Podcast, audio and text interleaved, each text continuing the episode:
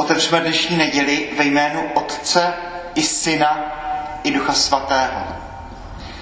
Milost našeho Pána Ježíše Krista, láska Boží a společenství Ducha Svatého, ať je s vámi se všemi. A vítejte všichni zde na 16. neděle liturgického mezidobí v Lechovicích. Při dnešním mši svaté jistě můžeme vzpomenout na paní Marii Mirošovou, kterou jsme včera pohřbili a pokud znáte, tak i na Jakuba a Martinu, kteří tady měli včera svatbu, naši kamarádi z, z, z třetí lékařské fakulty. Čtení z první knihy Mojžíšovi. Hospodin se zjevil Abrahamovi v Doubravě Marve, Mar, Mamre, když seděl za největšího denního parna u vchodu do stanu. Když totiž zvíl své oči a podíval se, hle, stáli před ním tři muži. Sotva je spatřil, běžel jim vstříc od vchodu do stanu, poklonil se až k zemi a řekl, můj pane, jestliže jsem nalezl přízeň v tvých očích, nepřicházej kolem svého služebníka. Připraví se trochu vody, abyste si umyli nohy a odpočinete si pod stromem. Přinesu kousek chleba, posílíte se a pak můžete jít dál, neboť proč byste jinak šli kolem svého služebníka? Odpověděli, nuže, udělej, jak si řekl. Abraham pospíšil do stanu k sáře a pravil, honem vezmi tři měřice mouky, té nejjemnější, a zadělej ji a upeč placky. Potom Abraham běžel ke stádu, vzal mladé krmné tele a dal ho služebníkovi, aby ho rychle upravil. Pak vzal kyselé i sladké mléko, tele již upravené a předložil jim ho. Obsluhoval je pod stromem, zatímco jedli. Zeptali se, kde je tvá žena Sára? Odpověděl, tady ve stanu. Hospodin řekl, vrátím se k tobě na přes rok v tento čas a tvá žena Sára bude mít syna. Slyšeli jsme slovo Boží. Čtení z listu svatého apoštola Pavla Kolosanům. Bratři, teď sice pro vás trpím, ale raduji se z toho, protože tím na svém těle doplňuji to, co zbývá vytrpět do plné míry Kristových útrap. Má z toho prospěch jeho tělo, to je církev. Do jejich služeb jsem se dal, jak to bylo ve shodě s božím darem, který mi Bůh svěřil, abych vám plně oznámil boží slovo, totiž to tajemné rozhodnutí, které bylo skryté od věku, od pokolení, ale které teď bylo odhaleno jeho věřícím. Těm Bůh chtěl oznámit, jaké bohatství božské slávy je pro pohany v tomto tajemném rozhodnutí, že Kristus je ve vás naděje na věčnou spásu. O něm my kážeme, každého člověka napomínáme, každého člověka učíme s veškerou moudrostí, abychom každého člověka učinili dokonalým ve spojení s Kristem. Slyšeli jsme slovo Boží. Pán s vámi. Slova svatého Evangelia podle Lukáše.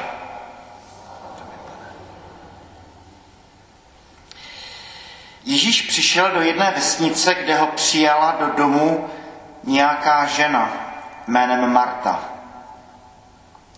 Měla sestru, která se jmenovala Marie. Ta se posadila pánu k nohám a poslouchala jeho řeč. Marta měla plno práce s obsluhou. Přistoupila k němu a řekla, pane, nezáleží ti na tom, že mě má sestra nechala obsluhovat samotnou. Řekni přece, ať mi pomůže. Pán odpověděl, Marto, Marto, děláš si starosti a znepokojuješ se pro mnoho věcí, jen málo je třeba. Ano, jen jedno. Marie si vybrala nejlepší úděl a ten ji nikdo nevezme. Slyšeli jsme slovo Boží.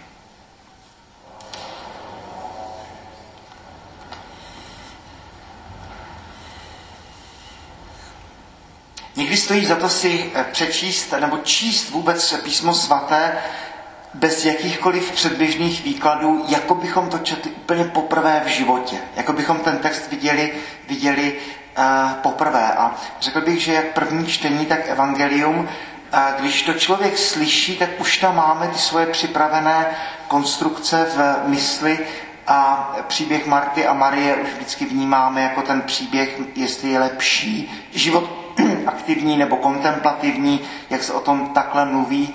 A i první čtení, které určitě není jednoduché na výklad, vnímáme eh, po křesťansku jako to možná náznak zjevení, jak se říká Boží trojice. Když slyšíme tu scénu, kdy tři muži přichází za Abrahamem, okamžitě tam křesťanu naskakuje Andrej Rublev a ta jeho překrásná ikona té trojice, která je vlastně inspirovaná tady tímto zážitkem. Abraham přijímá ty tři anděly, tři pocesné, kdo ví, kdo to byl a křesťan si řekne tak výborně, tady už je, tady už je jaksi starozákonní obraz trojice. A co když ne?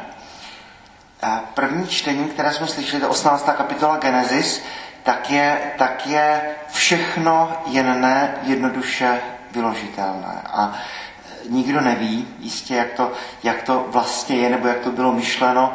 Židé se samotní říkají, ano, tak ano, každé místo story má mít až 70 různých výkladů, protože začínáme tou zvláštní větou. Hospodin se zjevil Abrahamovi v Doubravě Mamre. tak dobře, no tak Bůh se zjevil Abrahamovi eh, eh, v jeho stanu, jenomže hned další věta je, Když totiž zdvihl své oči a podíval se, hle, stáli před ním tři muži. Tak jak to teda bylo? Tak eh, jeden z výkladů říká, že první věta je jenom nadpis a pak následuje celý příběh. A výklad, který mám na mysli dnes a který jistě koresponduje s evangeliem, tak je výklad neobyčejně odvážný, smělý, možná trošku za vlasy přitažený, ale stojí za to o něm přemýšlet. Tak eh, kdybychom četli 18. kapitolu tak, jak je, tak se Bůh zjevil Abrahamovi v Doubravě Mamare, když seděl za největšího denního parna u vchodu do stanu. Když totiž zdvihl své oči, stáli před ním tři muži, sotva je spatřil, běžel jim vstříc od vchodu do stanu, poklonil se až k zemi etc. A následuje příběh, kdy Abraham hostí ty tři zvláštní postavy, tři muže, a poté, co jim připravil vykrmené tele a co, poté, co řekl Sáře, ať, ať připraví kyselé sladké mléko a máme tady najednou až kulinářské podrobnosti, co všechno se připravuje tady těmhle cizincům, tak ti muži říkají, kde je tvá žena Sára? A hospodin najednou říká, vrátím se k tobě na přes rok a že Sára bude mít syna. No a pak následuje příběh, který známe velmi dobře, pak tito tři muži se odebírají do Sodomy a následuje ten jeden z nejkrásnějších dialogů mezi člověkem a Bohem, smlouvání o e, Sodomu. Eh, výklad, který mám na mysli, tak je odvážný a ten výklad říká, že eh, hospodin Bůh se zjevil Abrahamovi a že do toho přichází ti tři pocestní a Abraham nechá hospodina čekat, věnuje se třem mužům, protože příkaz poskytovat pohostinství poutníkům je příkaz, který je v srdci židovství a těžko milovat neosobního Boha, když eh, bych nemiloval osobního člověka. Jistě, že Bůh Židů eh, je všechno ne neosobní, ale eh, je možné, že v tomhle výkladu Abraham nechává Boha čekat a nejprve se stará o ty svoje tři poutníky, ten příkaz, imperativ prokazovat milosedenství je pro něho tak podstatný, že dokonce tedy nechává Boha čekat a teprve, až jim poslouží, až zabije to tele a teďka kyselé sladké mléko, Sára tam dělá ty placky, tak teprve potom znovu Abraham se věnuje hospodinu. To jistě je jeden z mnoha možných výkladů, ale faktem je to, že, že najednou ta postava hospodina a těch třech mužů tady se, tady se prolínají. A jistě, že do tohoto příběhu patří i to, že se Abraham dozvídá, že bude mít syna.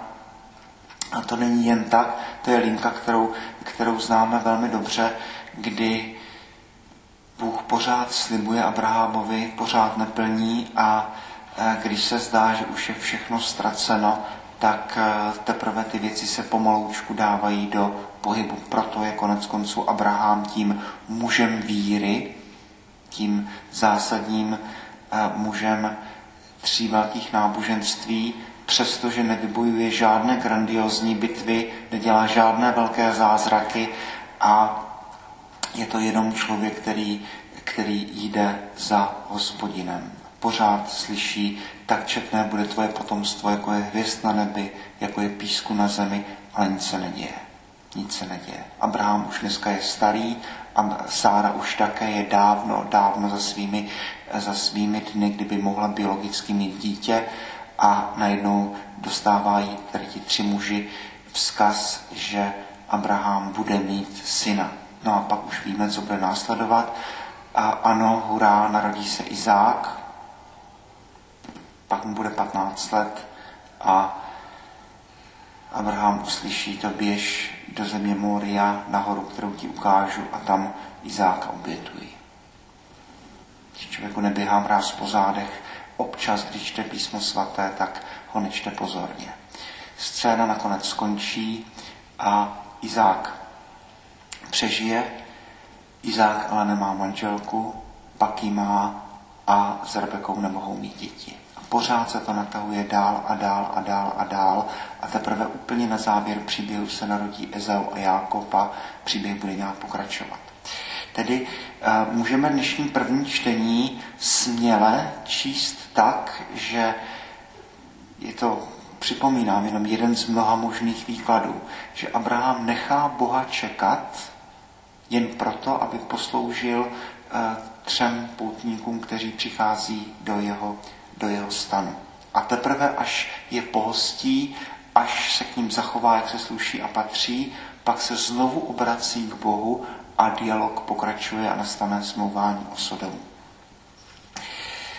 E, možná je to hezký úvod pro dnešní evangelium, které také, když čteme, tak ho čteme automaticky pod tím prismatem aha, Marta, Marie, Marta aktivní život, Marie kontemplativní život, etc.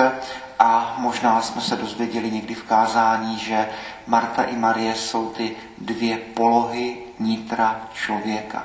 Že můžeme vnímat obojí jako ty dva extrémy uh, nitra člověka. Jenomže s tím, co jsme se dozvěděli, nebo co nám naznačuje uh, první čtení, tak nemůžeme Martu dát nějak do závorky nebo škrtnout a říct si, tak aha, tak Marie kontemplativní si vybrala ten nejlepší úděl. No tak takhle to není. Přece všichni to známe. Benedikt, že jo, tak celé, celé to svoje mnížství zakládá na tom heslu pro svoje mnichy ora et labora. Modli se a pracuj. Chcete-li Mart, Marie a Marta. No a e, Marta dělá přesně to, co dělá Abraham. Když tam Abraham zabíjí to vypasené tele a Sára tam dělá ty placky, tak přesně tuhle službu cizinci poskytuje Marta, dělá přesně to, co dělat, co dělat má a s ironií můžeme trochu dodat, že kdyby nebylo Marty, no tak Ježíš tam s Marií může se živit láskou a čistou vodou. Je to Marta, která dělá ten skutek lásky. A můžeme si připomenout několik dalších míst z písma svatého, kdy Včera jsme to četli na pohřbu, kdy e, ti lidé, kteří přichází do nebe, tak v tom velkém podobenství, v té vizi konce světa, tak tam jim král, Bůh, Ježíš, kdo ví, říká, pojďte požehnaní mého otce, protože já jsem měl hlad a dali jste mi najíst. Já jsem měl žízeň, dali jste mi napít. Já jsem byl na cestách a ujali jste se mě. Je kolem toho velká teologie církve, protože Ježíš se tady stotožňuje se všemi těmi, kteří jsou na okraji, se všemi marginalizovanými, s těmi, kteří mají hlad a žízeň a tak já jsem měl hlad. Takže služba druhému člověku, to není otázka eh, humanitás nebo, nebo podobně, ale je to liturgický úkon, ve kterém se skrze člověka dotýkám Boha. Tom druhém člověku spatřují Boha a tak jako přijímám Krista pod způsobou Eucharistie, pod způsobou Božího slova, tak ho přijímám pod způsobou bratří a sester. A tohle prosím pěkně dělá Marta, která přijímá samotného Boha. Já jsem měl hlad, dali jste mi najíst. Já jsem měl žízeň, dali jste mi napít. Tedy eh, bylo by příliš jednoduché říci, tak eh, Marta, eh, aktivní život a ten Fabrice Adjac, ten francouzský teolog, říká, víte, ono v tom je až něco ďábelského. Říct si, aha, tak ty se věnují tomu kontemplativnímu životu a nech ty ostatní ať se tam zašpiní od těch ovcí a, a nech ostatní, ať tam připravují to jídlo a, a ty se věnují tomu duchovnímu životu. Ty se věnují té kontemplaci a těm mystickým výšinám a, a špínu, to nech ostatním. No takhle to přece není. Přece nemůžu eh, možná tak jako Abraham eh, říct, že miluji Boha, pokud se nestarám o ty tři pocestné. Nemůžu říct, že miluji Boha, kterého nevidím, pokud se nestarám o člověka, kterého vidím velmi, velmi dobře. Tedy byť Ježíš říká eh, tu větu mnohokrát komentovanou, Marto, Marto, děláš si starosti a znepokuješ se pro mnoho věcí. Jen málo je třeba, ano, jen jednoho. Maria si vybrala nejlepší úděl a ten ji nikdo nevezme. Tedy Ježíš nevyčítá Martě, že se o ně stará, protože tohle je přece ten liturgický úkon, ve kterém se člověk dotýká věcí. Ale přece jenom říká, ano, i ta kontemplativní stránka, to, že člověk naslouchá Bohu a ono jsou to spojené nádoby, tak to potom dává impuls i pro, e, i pro ten život akce.